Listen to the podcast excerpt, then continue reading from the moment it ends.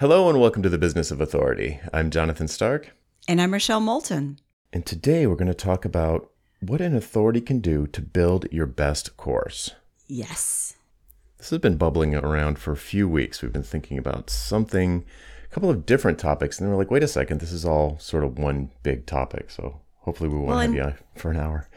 well, and we've skirted around this a lot, you and I, with our courses and our launches. And um, I had a front row seat to a recent launch with, with someone else in our space, and it's it's all been circling around. I think it's time to talk about it.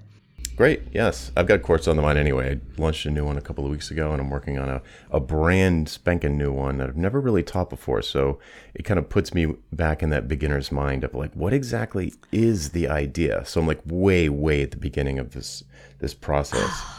I love that. Is doesn't it just feel like new and fresh and exciting?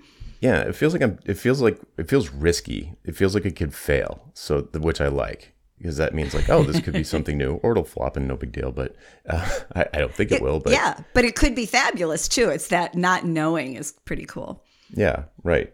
It's like the last the last workshop I launched was called automatic proposals and i've been teaching that that stuff that i put into that i don't know why i didn't make it earlier it's like i've been teaching that stuff for years the specific every single little bit of it i had like soapbox for every video it was no problem uh, and i knew it would be effective where this new one that i'm working on i've never taught really i, I don't have mm-hmm. like you know my my standard i don't know my standard lines for teaching it to someone else it's going to be about uh, public, you know, creating a daily mailing list. I think I'm going to call it Email 365. And and it's something I have opinions about opinions about, but I've barely ever taught it to anybody. So it'll be interesting to see if it works as a workshop because they're, because people I've I've dragged people kicking and screaming into daily email and they've been glad they did it, but I wouldn't say I've taught it. So yeah, so it'll be interesting. Right. You've preached it, which I think is different preached than it, yes. teaching. Yeah, yes. I think it's different. It's it's like takes it takes it down a notch, and you're looking for like what's the what are the the the kernels that I can teach people, and what are the the emotional things that will hook them to think about doing this, and get them to do it because it's yeah. you know like yeah. how do I how do I how do you create small wins in a very short amount of time, maybe a week or two weeks, that set somebody up for a, a, a potentially lifelong daily habit, right? It's like mm-hmm. very, it's sketchy. So I got, I got to figure it out, right? So I'm at the very, very beginning of that idea. Uh, and so we wrote down um, seven steps. We between the two of us, we mm-hmm. came up mm-hmm. with seven kind of like phases for the the life cycle of creating, design, con, con, f- figuring out, like coming up with an idea, deciding on a format. Well, we'll go through the steps, but all the yeah. way through to delivering it and wrapping it up. And uh, yeah. Well, and we were laughing about the first two because we we we transposed them. Mm-hmm. yeah, I had one first, you had the other one first, and we were laughing about about the chicken and egg nature of ideas and audience. Right. So right. So I so my my first thought was like you got to find an idea, and and the, I didn't even have audience. It was so ingrained in that to me. They're all mixed together because like it is. It's just right. two sides of the same coin. So, what do you have an example where you've got an idea, where someone or you or someone has maybe an idea for a course or had an idea for a course, and then and then as a second step, we're like, okay, but who's this going to be for? And and you know, and then narrowed it down for that specific audience versus the other way yeah. around, where you've got an audience and you're like, I want to teach these people this thing for this reason. Yeah, well, there's a couple things that happen. I mean, I do believe the chicken and the egg thing because for a lot of people that I've talked to, they're they're not exactly hyper clear on their audience yet. And mm-hmm. it's like the second, it's almost like a snap of your fingers. Like the second they get clear on the audience, there's the idea. But yeah, there, there. I was just talking to someone um, last week about this, and they had an idea um, they had a general sort of an audience, but they'd been experimenting back and forth and hadn't really committed, yep. is what I would say. And then they looked at a, a niche within that kind of general audience and said, that's it that's who it is and it just it came together after they had the idea first and it it encourage them to actually niche into an audience. It, it kind of, in this particular case, I think it gave them the confidence to say, yes, I want to teach audience X this concept, this mm-hmm. Y thing. Y is a letter, X. Yes, yes.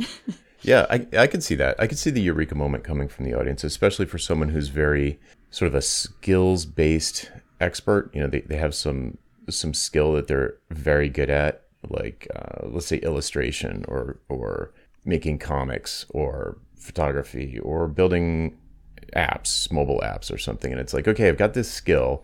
I can teach it. I could teach it to anyone, but it's kind of like, well, there's a million courses on how to build an iOS app. So what would make mine different? And bringing that audience in and saying, like, you know, uh, imagine iOS app development for retirees you know all of a sudden you're like whoa mm-hmm. That that completely changes how i might teach something like that how i might deliver it how i would talk about it definitely how i would market it. That'd be well, that'd be pretty interesting.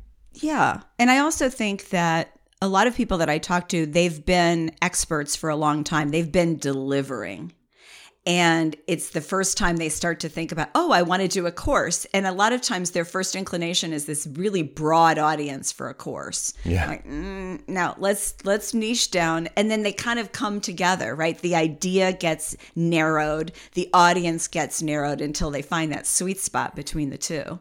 Mm, yes. That uh, this might be a different well no i guess it would be it would be part of the it would be part of this phase what which whichever phase comes first the idea or the audience whichever order it happens for you there's also there's and the the narrowing it down is the key point there because i think it, it is useful. I'm going to say i'm going to say the majority of the time it is you you probably are thinking of teaching something bigger than you need to. In other words i think yes. it's pretty common yeah it's pretty common to want to you know throw everything in the kitchen sink into the course and have your flagship offering or your signature your signature offer. Oh my god! And I did that. My first one was yeah. so full of everything; it was ridiculous. Uh huh. Yeah. Uh, never again. yeah. Yeah. I, I mean, the pricing seminar. Yeah, the pricing seminar is like a marathon. It's and it just you know. 12 weeks of lessons stripped out three times a week and then 12 more weeks after that i mean it's like a it's a major commitment never mind the money so so, you know, you'll you'll notice if you're following along at home that the workshops I've released since then are all either 5 days, 1 week, or yeah. 2 weeks. And it's it's just a more realistic challenge for people than uh, I mean, I still think the pricing seminar is great and especially for the money. I'm I'm like after I revised it that first time, I'm like, okay, this is super duper solid, but it, it's a it's a big commitment. It's a lot of time. But what I like about that you did that is that you didn't listen to the conventional wisdom. They said, oh, anything over four weeks, forget it. There, there is a market for those longer things. It just has to be consistent with your brand, and it has to teach whatever it is that you're teaching in a way that the the um, your audience can learn it and apply it and be successful with it. Right. Yes, which gets into is going to get that's going to uh, segue us. That's the word segue us directly into uh, step number three, which is deciding on the delivery format, like deciding yeah. how are you going to package this up in a way that is going to produce results for your audience, for the for the people who take the course. And we were talking before the show. Um, we have a bias. yeah, we've got a pretty strong bias, and it's based on. It's not. I wouldn't say it's based on data, but it's definitely based on anecdotal evidence and uh, I think it was Seth Godin has you know like a bunch of courses on Udemy, and I'm almost positive I could be wrong, but I'm almost positive I've heard him say that the the completion rate of just of watching the videos is about two percent. So like people buy the Ouch. thing, and 98% of the people don't even finish watching the videos.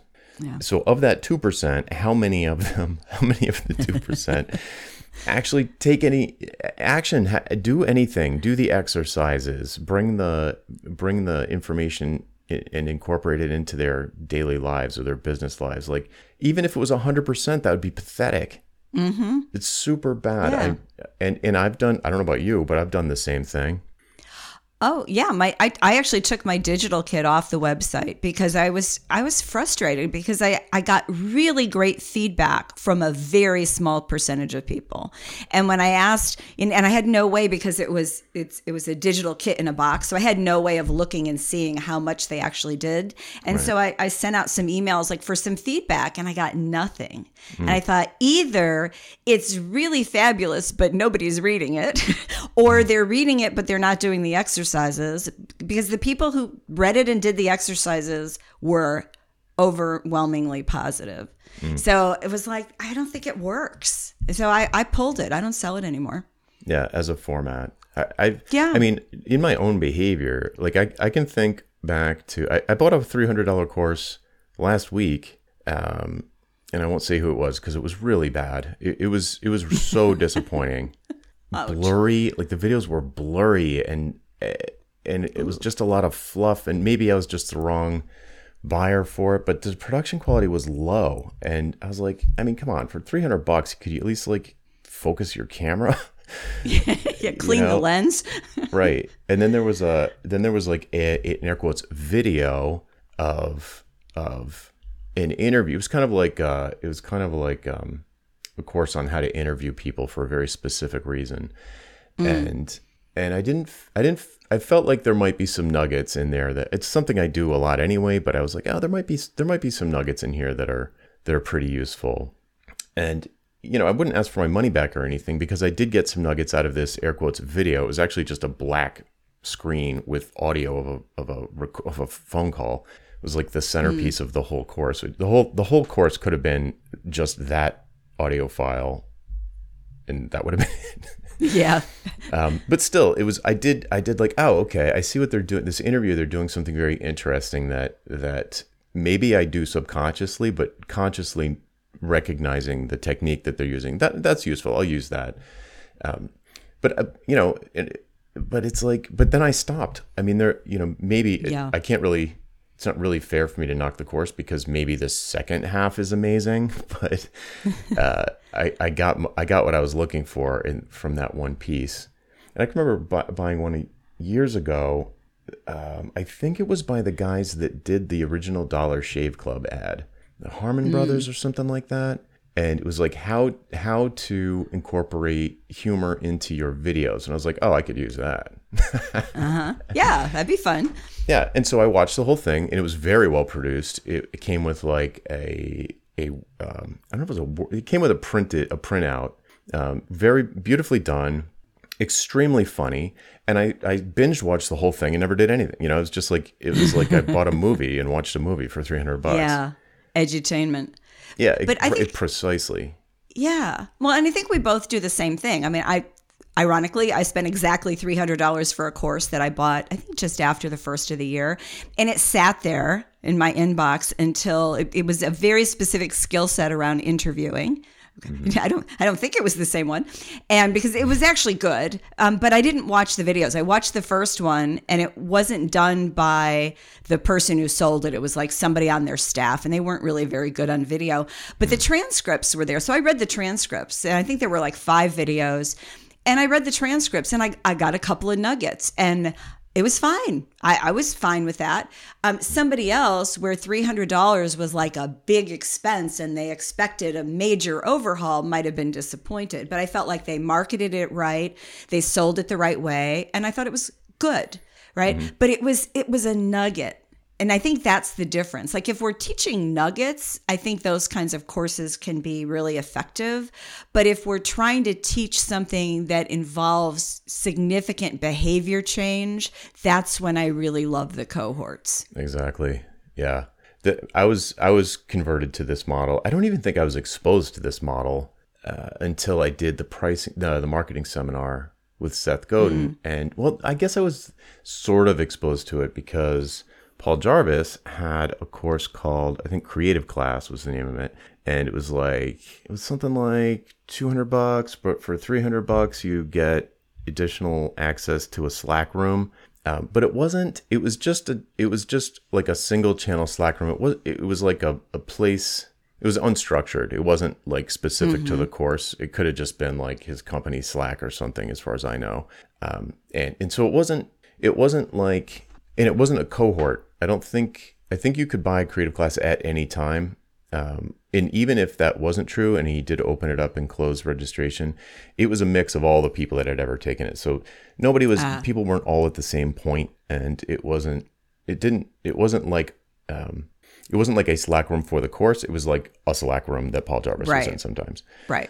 so uh, you know not knocking it the price point was very low um, but i'm just saying like when i did the marketing seminar oh my god i mean it was like you know the the forum he used forum software for the uh, community part and it was extremely structured. It was very organized and like like you know well lit i, I want to say. Is like walking into a you know like a department store and there was signage everywhere and you knew exactly where to go and where the elevators were and and what department was where so it was extremely organized and it was uh, also at the beginning much effort was expended getting the cohort to gel. So getting people to introduce themselves, to connect with other people who had similar similar interests, or or even just found people interesting, uh, bonding as much as human. I mean, a lot of the uh, you you would like buy it,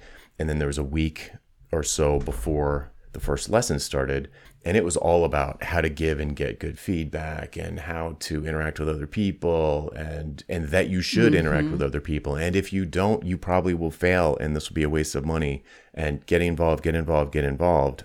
And i saw the the effect that that that, that had on me was profound because i had downloaded courses in the past and just like stuffed them in a folder on my hard drive or just never finished uh-huh. them or binge watched them and never did anything with it. But with this, I found it drawing me back almost like a social media network might because I wanted to find out what uh, how what happened with Jason's thing that he was working on or or somebody mm-hmm. people are pinging me with questions about my my bio that I posted on the first day. I probably I probably sold hundred copies of Hourly Billing is Nuts just because in my profile it's like, oh, I'm like I'm like this dude that wrote this book, and people are like, where can I get that? Tell us more. Like, I don't know if I should, it feels kind of spammy. I, I don't know. You can Google it, I guess. I don't want to post links in here, but um, yeah, but it it drew me back. It the the there were maybe there's a handful of people who I really clicked with and you know now we like follow well i don't follow anyone on twitter but i follow their exploits on twitter and you know we're not friends but it, it just it brought me back. It would it would suck me back into the material in a mm-hmm. way that the material on its own despite the high quality of it the material on its own i could have let life get in the way a lot more easily and been like oh i'll get around to that. Or binge watch the whole thing if they were all released on the same day if it came in all one big release. And Yep. that that is i think both of those things are really bad. I think i think the self-paced thing it's got its place but for something like this I, i'm a big fan of the of the the dripped out release with a group of people who all started it at the same time and are all wrestling with the same thing more or less at the same time Yeah, it's the power of the cohort. yeah It really is. big Yeah, and it's it's it's not unlike a magnified version of going to the gym with a friend mm-hmm. because you're not going to blow it off when you know your friend is waiting for you. Like your friend got up at, at 5 a.m. and, you know, changed and got in the car and drove to the gym and they're waiting for you. You're going to get your butt out of bed and go meet them. Right, exactly. Yeah, totally. And we and we looked at we looked at the engagement numbers right before the call. You know, the pricing seminar, which, like I said, is a beast. It's a marathon, and we're just over the halfway point. So, like six or eight weeks in, and it's still fifty percent of the people are active on a weekly basis. Fifty percent, like not two percent, fifty percent.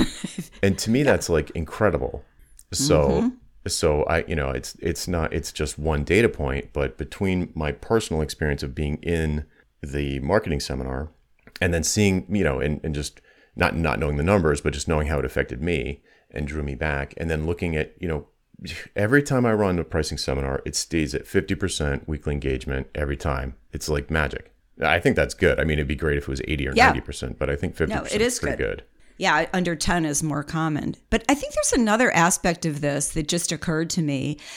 I mean, we're focusing obviously on how the cohort works for your buyers, but there's mm-hmm. also how it works for you. So when you do a course that's a self contained course, you're all by yourself right? You're recording those videos, you're deciding what works, and then you just put it out there and it just sits there. When you have a cohort, you are actively engaging with them. And for people who are sort of natural teachers, that feels amazing.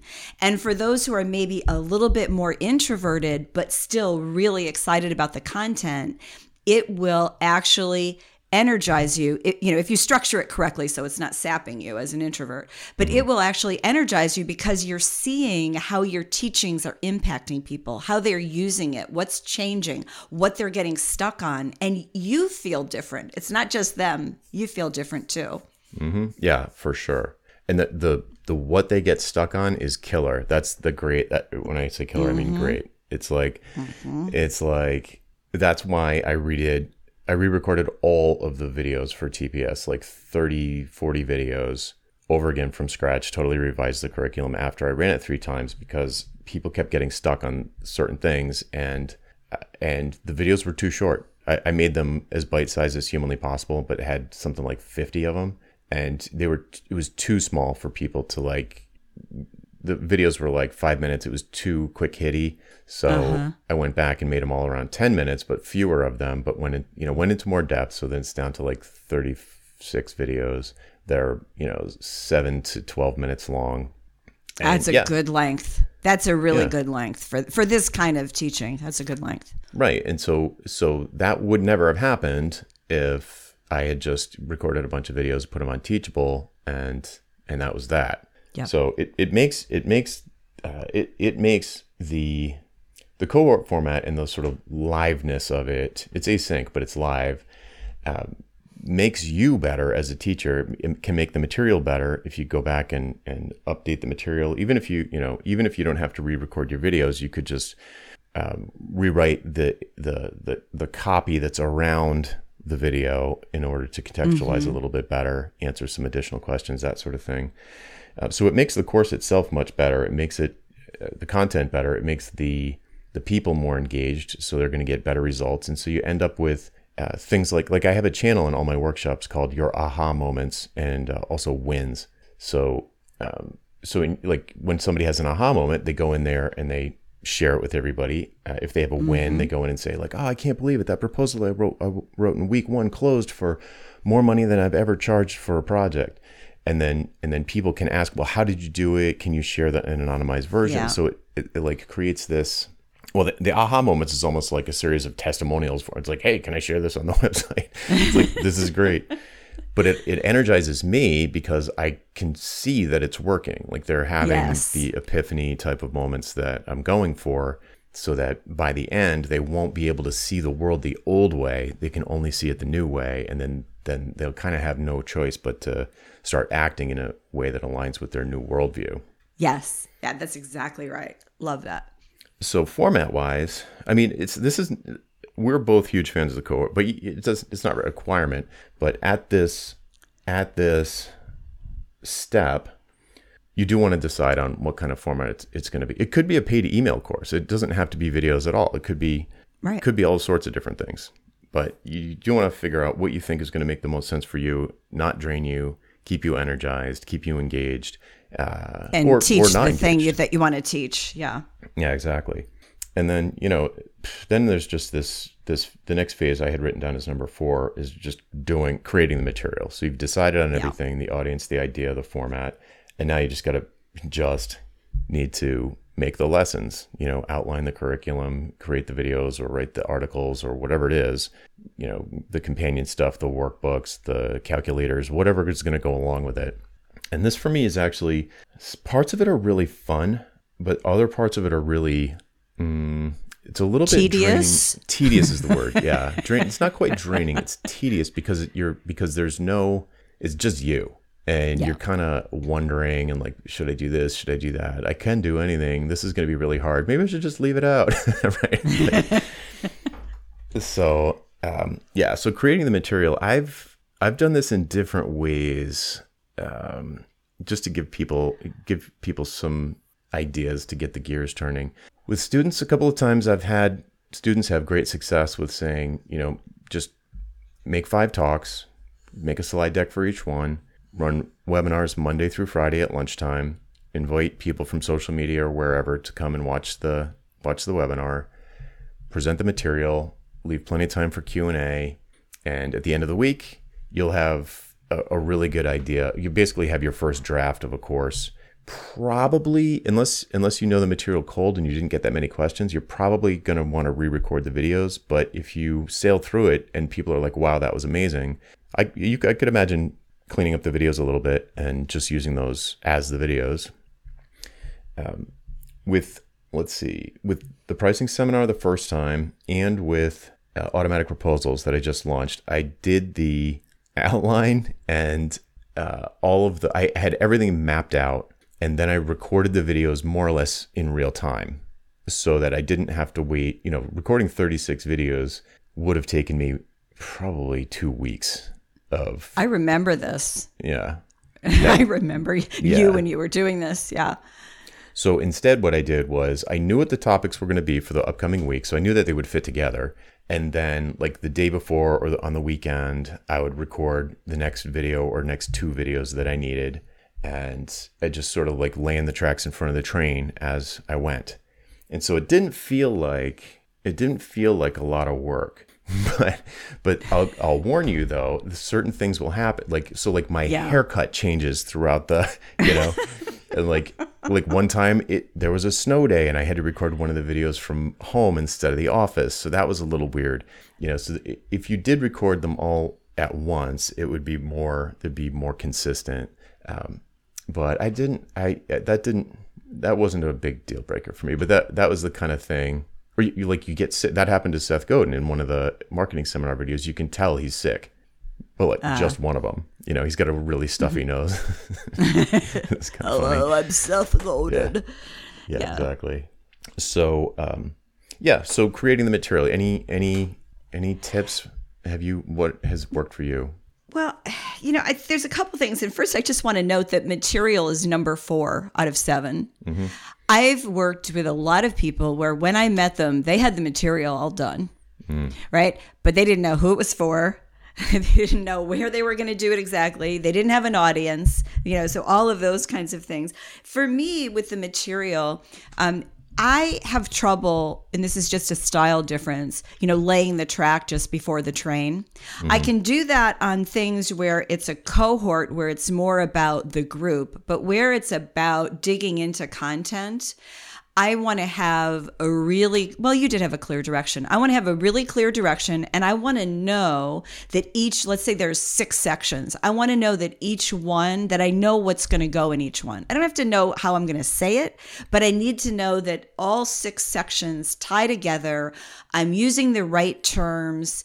Um, you know, so that they're they're interchangeable, so that it makes sense. Yeah, So I time. I like doing them closer together for me. And then the other piece is that I get anxious if I've got a big deadline and I'm not sure if I've got enough time to finish it. So I tend to like parse things out a little bit more and I just it just makes me more comfortable and I feel like I do a better job. Whether that's actually true or not, I'm not sure. I've done some really good work in the last minute deadline. But I just I like for something like this where there's also we haven't talked about the launch yet, but there's also that whole piece of energy and emotion that you put into the launch. So I want to be really comfortable. The material is solid and I can kind of leave most of it behind me except for the tinkering before I start to to go into the launch. Yeah, that's that's how I'm going to do this next one because I'm the material feels new to me, and I, the the odds of me leaving a big whoopsie, like a big gap, are high, much higher than normal. Mm-hmm. You know, with like automatic proposals, it was like five lessons. I I could have almost done it live and just been like, okay, here we go. You know, here's a, four hour video or whatever, all at once. Because Well, you I knew just it that was- well. yeah, I just know a cold. I've been teaching it, but I haven't been teaching this new thing. So I, and, and even even though I knew what I was going to do, and I was recording the videos in real time, I screwed myself because because my plan was there was going to be Monday through Friday, where you know one video per day, and I was like, well, I'll record the first one on Sunday, and then I'll record the the you know for Monday, and then on Monday I'll record the one for Tuesday, and you know because they were going to release at 9 a.m. in the morning, 9 a.m. in the morning, duh, and and Sunday I I had a major honeydew project that took completely wiped me out, completely wiped out my whole weekend. I was building like a ton of shelves in the basement. So I didn't record the first video on Sunday. So I had to brace yourself. I had to set my alarm for 6 a.m. on Monday morning. I have not seen 6 a.m. since like Maggie was born, I don't think. Yeah, think Count Dracula, like getting up at 6 a.m. I mean, sometimes I'll go to bed at 6 a.m., but that's not the same thing. So yeah, so so I I really so it was the most painful way way possible to lay down the tracks in front of the train because I had to get up at six, rec- you know, totally take a shower, coffee, the whole thing. I need to like s- slap myself in the face several times and then like, okay, I gotta record this video. so it, it was that white knuckle deadline thing that you don't like. I don't like it either. Um, it did it, it did cause me to crank out the videos, which was nice, but it, it would have been way way Yeah. way better if I had done them with a day offset instead of the a few hour offset. Mm-hmm. But I like, but they came out. They, but anyway. So for the new one, I am not going to do that. For the new one, I am going to plan it out much more. I'm going to record them all up front for for those two reasons. One, I don't have to get up at six again, and two, the odds of me missing something big are pretty high. So I want to have it all mapped out so I can trash it and throw it away and do it over again if need be. Yeah, no, I totally get that. And and I think, you know, the lesson in this is it depends what you're what you're doing. If it's the first time you've done something, you probably want to spend more time on it and you're still learning how to teach it. If it's something you've been doing a long time and it's just you're putting it in a new format, you know, then I think you can take more more leeway, more risks with your time. Mhm. Yes. Okay. So, so what's interesting here is that step five might actually step four in some cases would still be going on. Yes. if if you uh, if you're doing that the tracks in front of the train thing. But let's say that you've got everything uh, all tied up in a bow, tied up with a bow on it, and you're ready to launch.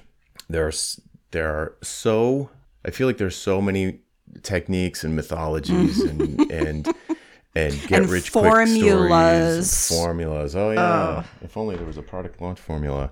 yeah, so- I can see it in my email box the second it arrives. Yeah, the pattern. It's like, oh, mm-hmm. you know, Yeah. just. I never do this, but we're gonna hold registration open for an extra day because we know. Yeah. Double your money back, and the videos are yours to keep. And So- yeah, and here's the three videos. Here's the first one. We're going to tell you this, and the second one, and then we're the sales pitch is coming in the third. Get ready, here it comes. Yeah. So if, if it's if we sound cynical, it's because we are. we are. Not that it doesn't work, but I, I hate launches. I hate it doesn't align with my personality to do a big build up and then uh, you know jazz hands release here it is. The problem is that I'm such a fan of cohorts that I can't I can have never been able to figure out a way to have rolling admission so people could sign up whenever they wanted, but then have everyone start at the same time Right. so that that enough people are in the same place that they can bond with each other. So if I ever crack that nut, I'll be a very happy person because there's a the, there's a lot of pressure and and a million little details, and it feels like it, feels like back in the day when you when when people were building shrink wrap software and it had to be everything had to be just right and if it wasn't just right when they made that final CD, too bad. That bug gets shipped and and Yeah. it, it's not the exact same situation, but it feels the same to me. Like all everything's riding on this moment in time, and I don't like it. Yeah. Yeah, I much Yeah, prefer the slow build. I think I asked you during my my last launch for the soloist women. I'm like, do you feel the same? I I always get this emotional reaction during it, and it's and part of it is you know it's like we're putting our baby out to say, do you think my baby's beautiful? and both of us are not naturally like super salespeople. Like buy this, buy this, buy this. Like if it's right for you, I want you to have this. Is kind Right. of the message, Right. and so it's I I've just found myself between this um this looking at, at other successful programs where they're you know buy this buy this buy this and it's it's like a barrage of emails with wanting to do my version of that you know mm-hmm. fewer emails and what was interesting for me about this last launch is it was the first time that I didn't do everything ahead of time like I would have I'd write all the sales emails and you know like Jeff Walker's product launch formula. They'll tell right. you to do all that ahead of time. Um, and I, I did write it ahead of time. This time I didn't. It was kind of like I had no idea if my audience was interested in this. I knew there was a cohort of people that were, but I had no idea how prevalent that profile was in my email list because I'd right. never tested it. And so doing the emails as I went felt super freeing and I, you know, I'm the one who wants to have everything done and like lined up, but it allowed me to let it breathe mm-hmm. and to be a little organic. And I had ideas that I don't think I would have had if I was feeling under pressure to lock and load all of the emails. And I made, you know, a couple last minute decisions. Like uh, I did a little promo on this show, a separate promo, right. which is now mm-hmm. gone. Yeah, which was a great idea. I did that unexpectedly at the last minute, and it turns out that someone uh, uh, actually bought the program from that apparently didn't know about it, wasn't on my list, and found that and and found you know found the program. So it's that it's that feel, and I think the other thing is just I mean, you heard us uh, with our cynicism, but it's just when things land in my email box and I can see the formula or something switches. I'm thinking of one I've been following fairly closely for the last maybe four months. And they were very specific about who the program was for. And then by the end of the launch, they were saying, obviously, this is for you, this is for everyone. And it totally turned me off. Like up to that point, I could see the formula, but it was also a believable message. But when it shifted to buy this, of course, this is right for you. If you're reading this message, this is right for you. Uh, it's just, they lost me. I, I, don't want to do that. So for me, those launches are a combination of really, really excite, being excited about what's going to happen and what we're going to launch and how it's going to change lives and how it's going to work. So excited. And then the other part is that, okay, how many people are going to um, exit out of my uh, email list because they're this is not their thing. Um, how many people? And I did have somebody take me to task on LinkedIn, which really cracked me up. Um, you know how many trolls are going to come out and complain about a program that's so um, narrowly targeted just to women. And you know right, so, right. so you yeah yeah so you deal with all of that stuff. And i just i don't want to underestimate the feeling behind that because for anybody doing a launch there is some of that. And some of it's fear.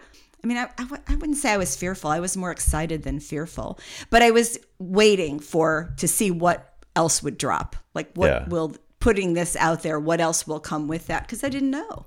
Right. Yeah, it's always this. I, I uh, walk the same tightrope between coming across as too pushy, but on the other hand, if it is for you, I don't want you to miss it because it's going to be six months at least before you have another chance.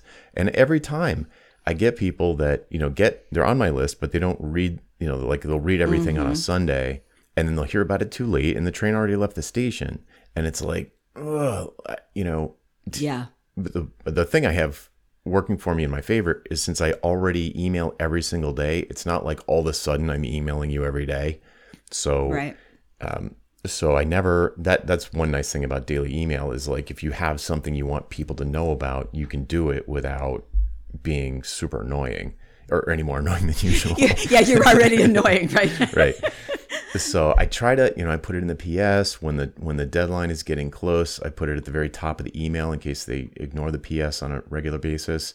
But uh, yeah, and and I do have an early bird list, so people can sign up when when registration is closed. There's a little form on all my workshops where you can sign up to you know get a special extra email announcement when doors open. I usually give them a, a coupon for you know uh, joining that segment and mm-hmm. you know so you know but it's not like i don't anything like the the you know like even even pat flynn who i think does a really good job he's he's more my style for if i was going to do a more elaborate launch i would copy pat flynn because uh, he's such a generous type of he has such a i just like his approach the real educator type of approach.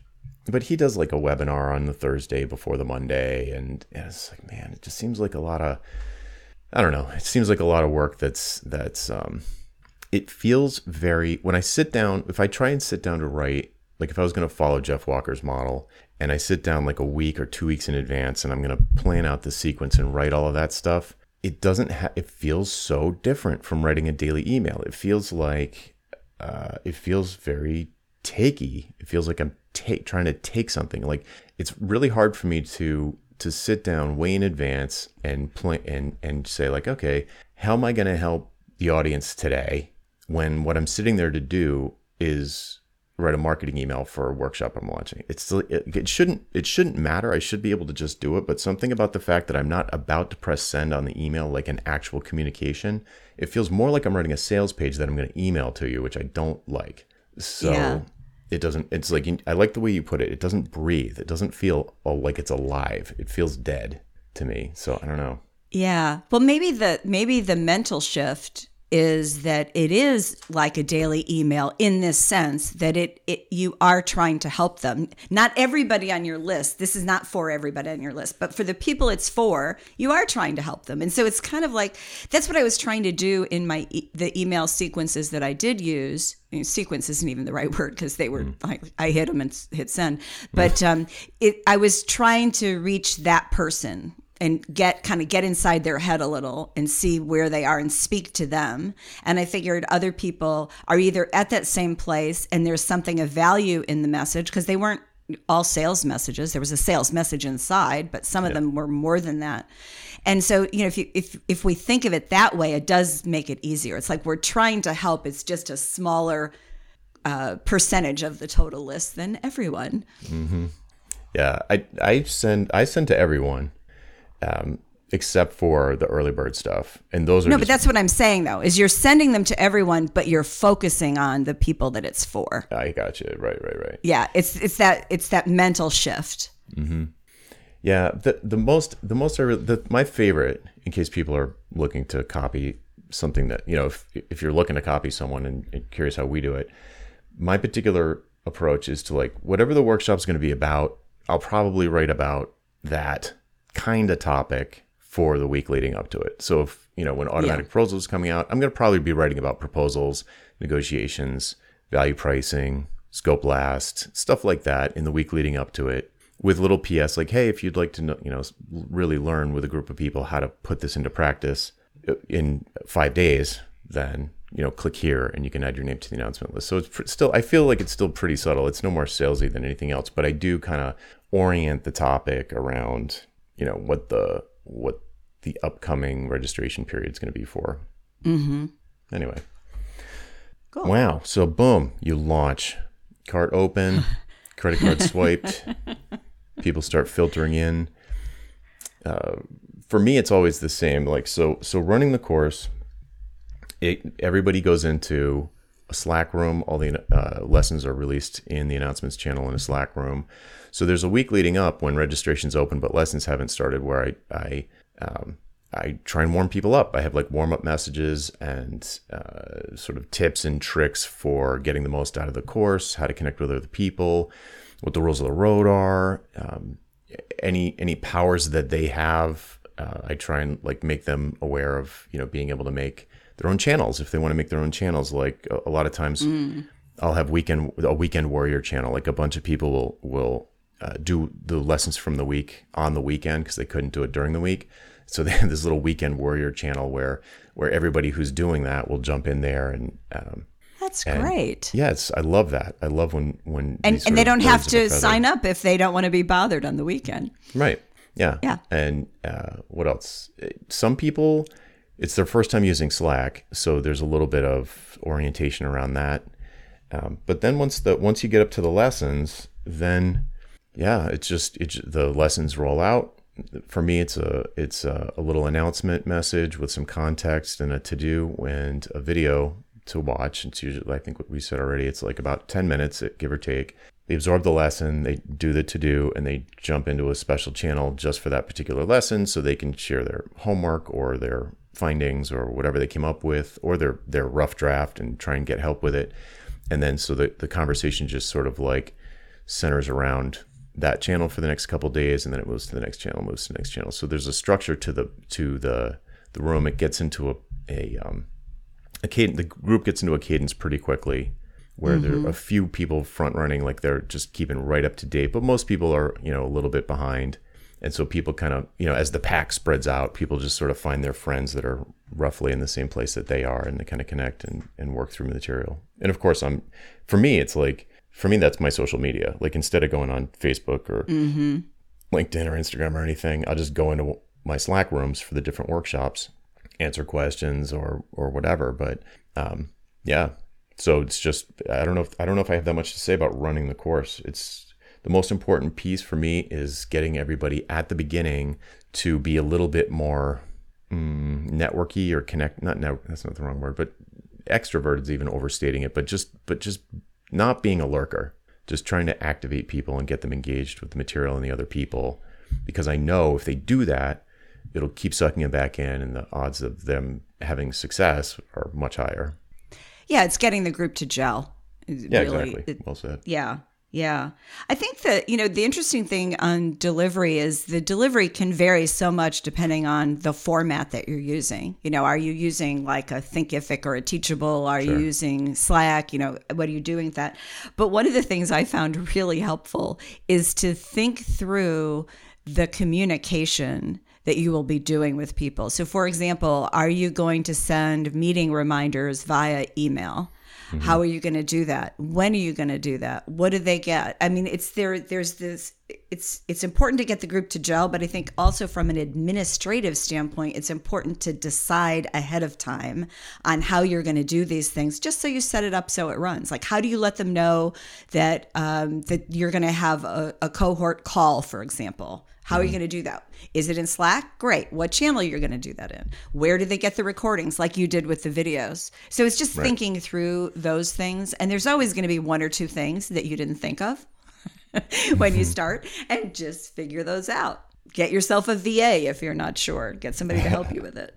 Yes. Yeah, and I have a, uh, a channel in all of my workshops called Your Suggestions, and if they have any, you know, like oh, it'd be it'd be cooler if the lessons name were lesson names were a little bit more, um, I don't know, uh, specific, like not just lesson one, lesson two, lesson three, but actually Obvious, said, yeah. yeah, and it's like, um, what else? People, people, especially in the pricing seminar, it's so long that they they can get lost, and they they everyone kind of was like, you know, what would be cool if on Saturdays you posted kind of like a, a checklist of where we are week wise through the material. So I was like, oh, that's a great idea. So you know, you you get that kind of feedback, right? Because you're not gonna you're not gonna think of everything. You've got the curse No. of knowledge, and and it's sometimes questions will come through that are just like, oh wow, that it's just I should have thought of that, but there's no way I ever would have. You know, it's like this just total when someone's just coming to the material with fresh eyes that just like, uh, this is overwhelming and I'm lost or whatever. And it's like, okay, what what would be or someone will make a request that I can't do because it's just not supported by the software and I'll say, "Well, what are you trying why why do you ask for that? Like what is the Right. thing that you would like?" And then try and find another way to do it. Yeah. Yeah, so Yeah. that's so running the course, it's just sort of yeah, it's the onboarding is super important. Taking feedback and being engaged along the way, important but obvious. Um, and helping them keep if it's long, giving them mile markers so they know where they are, uh, how far they've got to go. Uh, I mentioned already the the wins or the aha moments channels. That's important to kind of I think create positive energy and, and and feel like wow this could work for me too. It worked for them. I think that's all good. But yeah, I guess I you know and eventually I don't know if there's anything else to say about running the course, but uh, if not, Yeah, I think it's- to Yeah. To wrap up. wrapping it up. Yeah, so wrapping up the show and the course. Yeah. In more, in more ways than one, right? Right. Yeah. So the um, it feels a little bit weird. It's almost like eh, you might have had this experience with your book too. It's like, how do I end this? it's like it's like you know, last lesson. Okay, bye. You know, so it's it's a little bit weird. So I've over time I've come up with a few things that people seem to want and feel like leaves things on a really positive note and and that you know like how do we how do you kind of like send people off into the world after, especially a really long program, but even a even a small one where people really bonded. One thing that happens without fail is they're like, like, could, you know, you should start a, you know, can first of all, can this Slack room just stay open forever?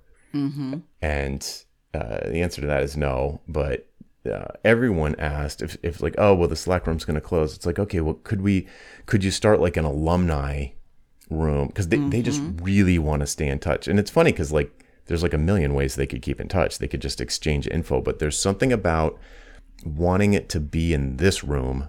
Yeah. Uh, or, or at least, you know, there's something, there's some patina of, I don't know, of, of pricing seminarness or something. I don't know. But, um, they I don't know, it's like they don't want it to change. But okay, but it's going to close and so you know, you do all the administrative stuff like, you know, the room's going to close on this date, make sure you get all your downloads before then. Here here uh my my last announcement usually like um, uh, next steps and bonuses.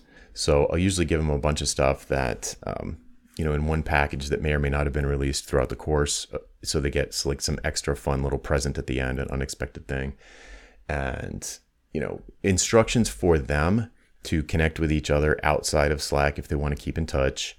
Uh, what else? Um, I explicitly ask again for suggestions, anything that would would have made the course better for them.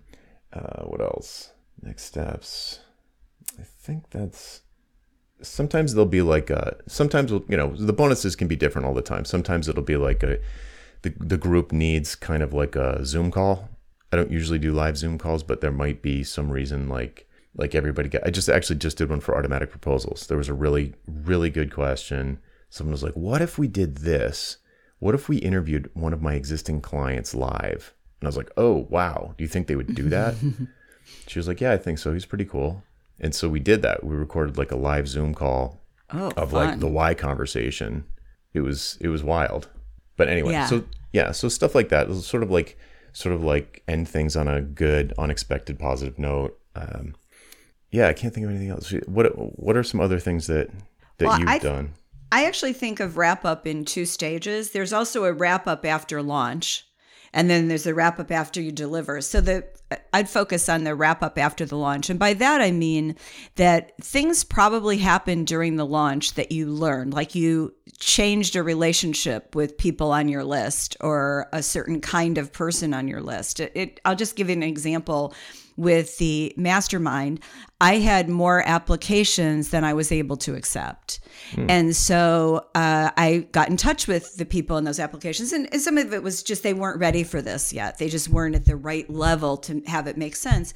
And so I set up interviews with them that I'm starting cool. in May because I wanted to find out well, okay, you weren't eligible for this one at this moment in time. Do you want to wait until you get to that point? Are there, what are the challenges that you're facing? What have you tried to use before to solve those things? So we have those kinds of conversations. And so far, everybody has agreed to have a conversation. Cool. That's great So idea. that that would be an example. The other thing is that um, in the process of doing this um, women oriented program, I found who was interested in those things. Like there were people who just didn't click through at all, and there were some that were probably just curious. But I have a new group of people on my list now that have been identified as being interested in women, a woman only option. So now I have the choice. I can decide, oh, do I want to communicate with that group? Do I what do I want to do with them? How do I hmm. want to do it? Do I want to talk to them? Do I want to do special mailings?